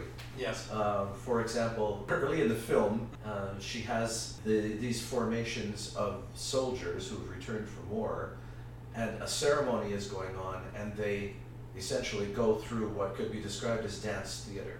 Yeah. Nothing wrong with that. In fact, it's it's a rather interesting It look is. at the whole ceremonial process used in, in many cultures that revolve around violence. Mm-hmm. But it, it comes up now and then it comes up once more and then I think perhaps a third time. But otherwise, it's not an element of anything else. Yeah, it which sits there. makes it feel like it's sitting there. Another uh, similar problem is with two or three different moments, or four or five, it's a long film, um, that are, are uh, reminiscent of comic books or graphic novels. Yes. And that's great, that's interesting. In fact, if one of the things she was trying to do was involve a, a whole other generation, that's an excellent way to do it. Unfortunately, when it's only certain specific moments at certain specific times, it starts to feel a little too uh, too much like we've been invited to a, a buffet dinner, random dishes like a potluck. you have uh, on the one hand a wonderful uh, dish of an Asian salad, and on the other hand a plate of farmer sausage, which might please people like me, but they're not really compatible to be honest. By the way, I, I appreciate the food analogy considering the climax of uh, this play and, and film. Julie Taymor, I think the reason I, when I first saw this, I, I was accepting of all of this dance is I know that she's been very much involved in musical theater. She was the one who made The Lion King on Broadway possible. Right. Um, and so she, she does have a, a theater background. Um, if I'm not mistaken, I, I, I believe this was originally a stage version of Titus Andronicus that when, then was reimagined for the screen. But yeah, there, there are things I liked. Uh, this this play has been considered like the, from the mind of a maniac. It has been criticized for that. So one thing she does that's kind of interesting to me is recognizing that the mind of the maniac in the first scene is a young boy, and the young boy has all of these toys, and all of the toys uh, look exactly like the characters in the film, and this kid just goes on a rage and just uh, smashes absolutely everything, causing great dis- destruction and even like a, fire bomb type of thing, and then a soldier rescues him, and then suddenly, suddenly he's in an amphitheater, and that's when we get the entrance of our characters. Yeah. I, I, I'm not sure the amphitheater worked for me, but the idea of the that what we're watching is a child playing and playing with all of these characters because everything that happens is so violent and so outrageous that I, and I know there's a certain degree of um, outrageous behavior in Shakespearean plays. They were never. It's a mistake to criticize a Shakespearean play for being realistic because re- realism did not exist in theater at that time. It was very formulaic, and this is a capital T tragedy. But this also happens to be a uh, capital R rated film version. I mean, it, it is Yeah. unrestrained, and we, we see the blood, we see the guts. We're, we're, we're treated to a suggestion that a baby is going to be hung at one point. We see uh, hands uh, chopped off, and uh, then the hand appears uh, next to a jar with severed heads. It, it is violent from beginning to end, and then at the very end, we see one of the most brutal scenes that you could possibly imagine, where ma- major characters get killed, which is not unusual in Shakespeare. No, no. But I think it's the only time that where some of them were served up in a meat pie uh, Sure. and fed to the main characters. And in the case of this film, one of them killed with a spoon. Yes, a spoon is shoved down. Right down his throat. A Yeah. serving spoon. Yeah, Uh, serving spoon. Alan Cummings' character meets his demise that way. One of the things, though, and you can tell me if you see this as a problem or not, and you turn to me at one point, uh, being to some of the performances, Anthony Hopkins playing Titus Andronicus. Mm, yeah. There's this point when you think that Hopkins did something which was an homage or uh, or a wink towards his Hannibal Lecter role, the role that really he's he's known for. I saw that throughout. Yeah. And then the fact that he chops up uh, Tamara's remaining sons in an act of revenge, uh, cooks them up and serves them in a pie, much in the way Hannibal Lecter would. I think it proves to be a little bit of a problem. This wasn't something that was invented or based on Silence of the Lambs, but you have this actor who's known for playing Hannibal Lecter playing kind of a weird mix of Hannibal Lecter, but also when he's feigning madness, a little bit of a King Lear. Like there are moments where I I see uh, Hopkins as King Lear. One tragedy piles up after another in his life, and then and he starts barking and and, and, and raving. I wasn't sure if like Hopkins is always interesting, and he's one of the greatest living actors. But I'm not sure that any of this was a stretch for him. I, I think he plays the role well. Of course, if it's a problem to cast him in this role, it's not his fault. And Titus is a ruthless, bloodthirsty mm-hmm. murderer. So, and, and the character does bake the sons in a pie. That is in Like, all of that is there. Script. So, So is it fair that it's not fair to blame Anthony Hopkins for playing the role as it's written, but certain of the moments, I agree with you. Maybe go a little too, move a little too close to to Hannibal Lecter when he snaps. Uh, as though he's biting. very- yeah. That that gesture. in felt like he was doing some prep work for the Hannibal movie that came out two years after that. Yeah, I, and I feel really weird criticizing anything with Anthony Hopkins. I don't think there's there's much wrong with what he did. If I was to come up with an acting note, I think he goes a little bit theatrical in some places. Yeah. He'll start yelling, and it's it's not motivated. It's not built up. But he's not the only one who does that. No, there, he's not alone. Uh, Comfior does that. Comfior, yeah. several times, and less effectively, I would say. And Taymor herself, as you mentioned, at times seems to be trying too hard to make something reminiscent of live theater, like that scene in the mm-hmm. amphitheater at the end. Yeah, it's just the, the shots of ordinary people watching the characters at the end, and I, I know she was trying to make some sort of a point. Here, I think it was too much. Like, Yeah. Are we going to have the boy playing with the toys? Are we going to have the boy who turns out to, it's Titus's grandson? Yes. Within Lucius the main Lucius. story, but at the end, then we have this really, really long shot of the boy taking the, bastard child of, of Aaron, the Harry Lennix character, and, and Jessica Lange um, out of this world as the sun rises, and it, it, it just felt like too much. It would have been better to have the kid with all the toys there having to clean up his, his room afterwards Maybe, yeah. as, as an ending, as a bookmark to what we see in the first scene. But Well, I I think I've watched this film four times now over the years, Mhm. and I still feel the same way as I did the first time. There is too much going on, and I kind of find myself losing sight of what it is Taymor's really trying to say. There is a da- big danger with that, and here's what I think maybe part partly she was going for: the boy Lucius destroying the toys on the kitchen table and the food on the kitchen table Yeah. in one massive food fight with his toy soldiers. Yes. That is pure violence for the sake of violence. It's a it's a kind of lust. And the the character who most clearly epitomizes that in the story is Aaron, who even at the end, instead of repenting all his sins before he dies, repents the one good thing he did, if in fact there was one good thing. Yeah. Aaron's son is being carried off into the future by Lucius, the little boy who was most like Aaron at the beginning of the movie, uh, in destroying everything.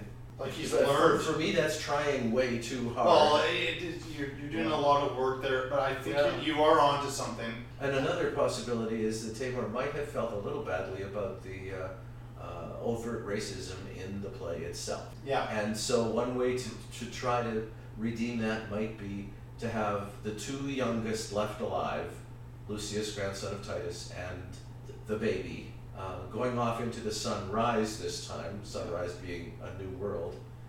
Uh, and there's hopeful music playing, and it feels as though a new world is dawning in which this sort of thing won't happen. Again, if that's the case, it's trying way too hard. Yeah, it is. It's uh, it's trying to make the story into something else, just in case someone is critical. There's so much going on um, that I'm not sure I liked it as much as when I initially saw it. Initially, I was just blown away, blown away with what she was doing. And I do agree. I think in her heart of hearts, she's trying to make Shakespeare visual and relevant. And so I think it's a noble attempt. My favorite performance in the film is Harry Lennix. Most of what he does is is more acting for for film. We're, we're being kind of harsh on it. It's quite watchable. Again, I, the attention spans with longer movies uh, would concern me a little bit because we're we're going for pretty much the whole play here. But I think there's aspects in there that younger audiences could start to investigate Shakespeare based on, on what what she did with this this film version. I almost wonder whether people who haven't experienced much Shakespeare would be turned off of Shakespeare because of this, simply because the play itself tried to do too many different things. Yeah. So it wasn't all that tightly focused. I mean, Hamlet might be longer, but it's definitely more tightly focused. Uh, and also with Taymor adding all of these other things she seems to be wanting to do wanting to do with it, it just becomes too much. Yeah. It's it's I- really well done, but is it worth watching? I guess for those who are sensitive to violence, I would not Yeah, recommend well- this at all. But I, I am somewhat thinking of certain types of teenage boys might get more out of this than a slightly more traditional film version of a Shakespearean play. If you are a fan of Shakespeare or you know something about the play, it is definitely worth checking out Titus. But it is uh, it has its flaws as well. It does. I suppose she was the most beautiful creature I ever saw.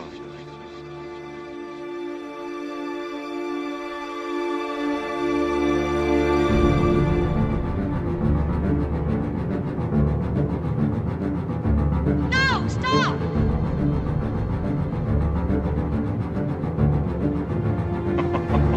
This isn't at all your idea of proposal, is it? See, she's bound to be insanely jealous at first. She must resent you bitterly. Why should she? Don't you know? I should have thought Maxie would have told you. She simply adored Rebecca. Now there's this little-known filmmaker named Alfred Hitchcock. so Alfred Hitchcock, and it's considered one of the great tragedies that he never won uh, Best Director Oscar. But in fact, he had an Academy Award-winning film as far as the Best Picture. It wasn't The Birds. It wasn't Psycho. It wasn't Vertigo. But it was 1941's Rebecca, which was really, really early, uh, relatively speaking, in his, his movie career. I don't think he made an uninteresting film in his career. He, much like a Martin Scorsese, always gotten something out of a, a Hitchcock film. And Rebecca is no different. I haven't revisited Rebecca a whole lot. It's it's not one when you mention Al- Alfred Hitchcock that comes to mind. But and and he may have been hired by the studio to direct the film, but I still feel his his touches are in there. He maybe didn't. He wasn't Alfred Hitchcock where he had all of that control, but I I, I feel his presence behind the camera in this film, which is based on a probably quite popular at the time novel, but uh, you could argue fairly melodramatic novel. Quick service to the plot. So we, we have this girl played by Joan Fontaine, who is a traveling companion for a rather rich woman, and then she encounters uh, this very wealthy uh, widower played by Laurence Olivier named uh, Maxim de Winter. And he makes the decision after they spent some time together to get remarried and to marry her and then bring her back to this uh, estate, Manderley. And then she, this girl who's very like working class, is overwhelmed with suddenly being the lady of this rather enormous mansion and having a staff wait on her and expect her to to sort of take leadership. Throughout the presence of the uh, deceased Mrs. De Winter, Rebecca, is there, and most especially with Mrs. Danvers, who's kind of the head uh, mistress of the house. Mrs. Danvers is played by Judith Anderson. She's beyond obsessed with Rebecca, and that becomes more and more evident. I mentioned this is an Alfred Hitchcock movie, so nothing seems exactly as it appears as far as what has happened in the supposed sailing accident where Rebecca has died, and uh, various uh, layers of the onion get revealed as uh, as we go deeper into the film. And there's a lot of plot twists uh, that we deal with in third act. I I have this feeling I'm going to be defending this. It might be back into our river runs through it type of conversation here. Um, certainly, it was a different time for making movies, and we can sort of see that. But the black and white works really well. It, it only won two Academy Awards, one for black and white cinematography and Best Picture, which is kind of an unusual pairing. To me, uh, two of the female actors really sell the movie for me. Uh, most especially Joan Fontaine. We, we see the film through her eyes. She's just a really subtle, charming screen presence, and I, I like a lot of the stuff that she does in this film. Despite the, it seems like, like a quite a grounded performance, despite all of like the uh, exceptional melodramatic uh, things that she encounters throughout. The other one I like, and, and we may be in a different place with this, is Judith Anderson playing Mrs. Danvers. You, you know that she is somewhat of a villain from the very first time we see her, how she's costumed and everything about her. But the the sequence where she she tours uh, Fontaine through Rebecca's room. Just remarkable screen acting, and it, it's in her face, in her physicality, and everything. Uh, and it's at, at points like really creepy, uh, somewhat frightening performance from her. So those are the pluses for me. Uh, I think if I was to criticize it, it, it may have been better on the page than on the screen as far as the writing goes. But it was still, for the time, quite a successful film. Uh, 11 Oscar nominations. What's your take on it? You told me you were going to be uh, fairly critical of this one. Yes. Uh, Anderson's performance is fine, as you say. It, it's also not characteristic of some performances of the time. And I mean that in a good way. Yes. Because a lot of acting from that era was artificial in its melodramatic nature. Um, Particularly from British acting. True, of, of that time period. At yes, that time yes. period, British acting of now is is a different a different kettle of fish completely. But yes, uh, at that time, I think British actors were used to the stage. The, the idea of of the method. Uh, method acting uh, is not something that many British actors have ever been comfortable with. Particularly our lead Olivier, who some argue it's between him and Marlon Brando as the greatest actors in the history of film. I might debate that on both fronts.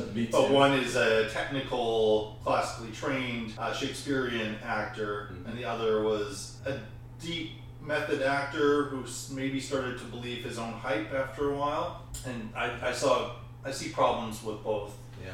in there. Um, Olivier at his best is is sincere and believable. Yes. Um, and in this film, he seems kind of flat. I, I don't. He's less flashy, I can't yeah. presume a reason, but it just feels like acting, not living. You know. It- So, it so you feel like it, it wasn't the, the character necessarily? Because sometimes I, I would find Olivier a bit big Yeah, in some not this performances. This This wasn't big. No, but And- I also didn't believe it. Yeah, Frankly. you, you thought really. like kind of, um, and there's like this great confusion about whether he's in mourning or not. But we discover there's a lot more Yeah. than that going on. Yeah. You know, he's an attractive enough man, I guess, but or it was just he led this exciting life. But there has to be some reason why the Fontaine character falls in love with him. I think it's just more she's this girl who hasn't seen much of the world and meets this kind of unique man and she falls for him. It looks like harder than he falls for her. Yet later we kind of discover no that's that's not completely accurate. I, I think he thought he had to be kind of flat and cold and removed or maybe that's how he was directed. I don't know. No knowing olivier i think unless he directed himself he was not that open to other directors so I, i'm very curious about how he got along with hitchcock. True, and, and you did mention this is one of Hitchcock's earlier films. Yeah, I mean, he And would, maybe he'd he been making films for a long time at this point, but it was it was kind of the one. David O. Selznick was the producer, who was one of the great moguls in, in Hollywood. I think he ensured that this was a very a top notch production, and an, it must have been an important one for the studio at the time. Uh, so it it felt a little bit more polished than the the earlier Hitchcock movies I had I had Uh, watched. You mentioned Fontaine's performance. There were many, many things I liked about it, Mm-hmm. and actually, her character comes across as the most, uh, the most credible. Yeah, I think so. But there are those certain moments, and I'm to me those moments, given how credible she seems otherwise, might must have been directed when she's so drastically over the top melodramatic in a certain reaction, in a certain movement. I, for me, those really go a long way to spoil the film. I suspect they're Hitchcock's fault. Hey, are, are, are you talking about some of those the, the, the shots where they would do a close up in she's Yes. looking off screen and Yes. reacting? And- yeah, and the but that music was, swells. But that was so much of that era, so I'm not Well, sure if we can yeah, fault her for um, the style. We, yeah, maybe you can fault Hitchcock for that. Because that's a characteristic of Hitchcock films that I've never liked. Oh, you don't? Okay, I do. I do like it. I'm Um, not saying I, I, I'm not saying that's always true all the time, or that I don't, that I can't stand anything by Hitchcock. It's an element in a lot of Hitchcock films that I never liked. So it kind of distracts you, I guess. Yeah. I, I always thought I, I never took Hitchcock movies to be realistic. They're Well- they're heavily stylized, and But they're very aware of the camera. Yeah, it, there's a point at which it's too much. Yeah. Uh, one thing that I think was all Hitchcock was Laurence Olivier has a long monologue where he has to describe what happened to Mm-hmm. Rebecca, and the camera follows what would have been Rebecca's movements. Yeah, And it's yeah. so well set up, Mhm. so beautifully blocked and photographed. I, I think there's an argument why they won the Oscar for photography Yeah. in that sequence. You see the promise of what would come in the uh, the decades after from in Hitchcock. Better work. But that's not to say that Rebecca is not an interesting film. I, No, I think the act, okay. some It's, of the uh, performances are better than others, but Yeah. the, the acting holds it together, and Hitchcock's visual style, I think, holds it together.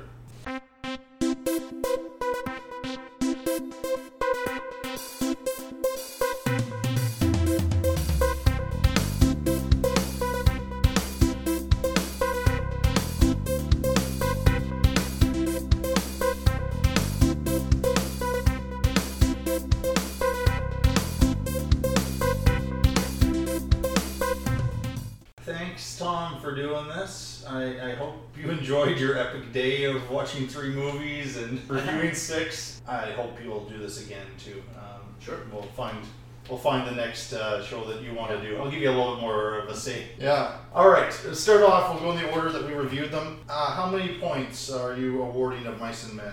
20. 20 points. So, To Kill a Mockingbird. 15. 15 points for To Kill a Mockingbird. 12 Years a Slave. Also 15. So, so far you used 50 of the 60 points here. Yes. All right. Then, A River Runs Through It. Five. Five points for A River Runs Through It. Titus. Same. Five. That's my 60, I believe. And you really, really don't like Rebecca. nope. So, Rebecca receives zero points from you. I have seen some films in the past, by the way, that I would give negative points to. So Mhm. the fact that Rebecca gets zero means at least it not nauseating.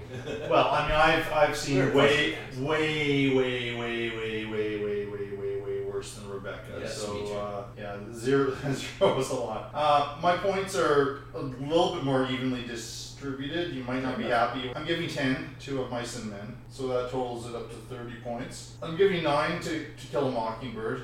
I'm giving 9 to 12 Years a Slave. I like A River Runs Through It a lot more than you do. I gave it 12 points. I gave 6 points to Titus. Uh, this is where we're going to disagree the most. I gave 15 points to Rebecca. Wow. I think it's a, I think it's a film made by one of the greatest filmmakers of all time. Uh, while it's a big story, perhaps overwrought, uh, I love most of the acting, and uh, I, I found it just just interesting to see uh, earlier Hitchcock and what he could do uh, with a script that he perhaps was pay, a paid director for the studio for, for this film, and um, he he gave it a little bit more energy and a little bit more life than I think uh, one of the other countless directors whose names we don't remember um, now nearly 80 years later, right? So uh, I like it quite a bit more than you do. What does that mean? What that means is uh, the movie that had the most points, not surprisingly, is Of Mice and Men. Your sneezes Of Mice and Men. A tie for second with 24 points for To Kill a Mockingbird and 12 Years a Slave. A River Runs Through It comes up with 17 points. Rebecca gets 15 points. And oddly enough, the movie that I must sacrifice now is Titus, Titus. Directed by Julie Taymor. So that is the movie that has to leave my movie collection. It is uh, a DVD I bought in as soon as it came out. It's a uh, two disc DVD uh, special edition. So it's now up to you. That's a difficult one. Hmm. I, I would have had an answer for Yeah. several of the others. Yeah. but not this one. Yeah, you didn't But- expect this one to be the lowest, probably. No, I didn't. No. I didn't. Well, I suppose I could add it to my own collection. And I think that would be a, a terrific idea because you are a Shakespeare fan. I am. I think you, you, you like this film, you're going to figure it out. It will have a good home. And I don't think would be a good thing to donate to schools. Mm, probably. Because they probably wouldn't use it anyway. Probably not. I'm happy to hand this over to you. Well, thank so you. you are up one DVD, and uh, I'm, I'm, I'm happy that you have it. And if I long for it someday, maybe I'll just call you up and uh, we'll put it in the machine at your place. Absolutely. Yeah. Hey, now I can watch the special features that I didn't watch. Yeah, there's a lot of them. Yeah. There's a lot of them. So yeah. Uh, again, thank you so much for doing this, and uh, until we next hear from you.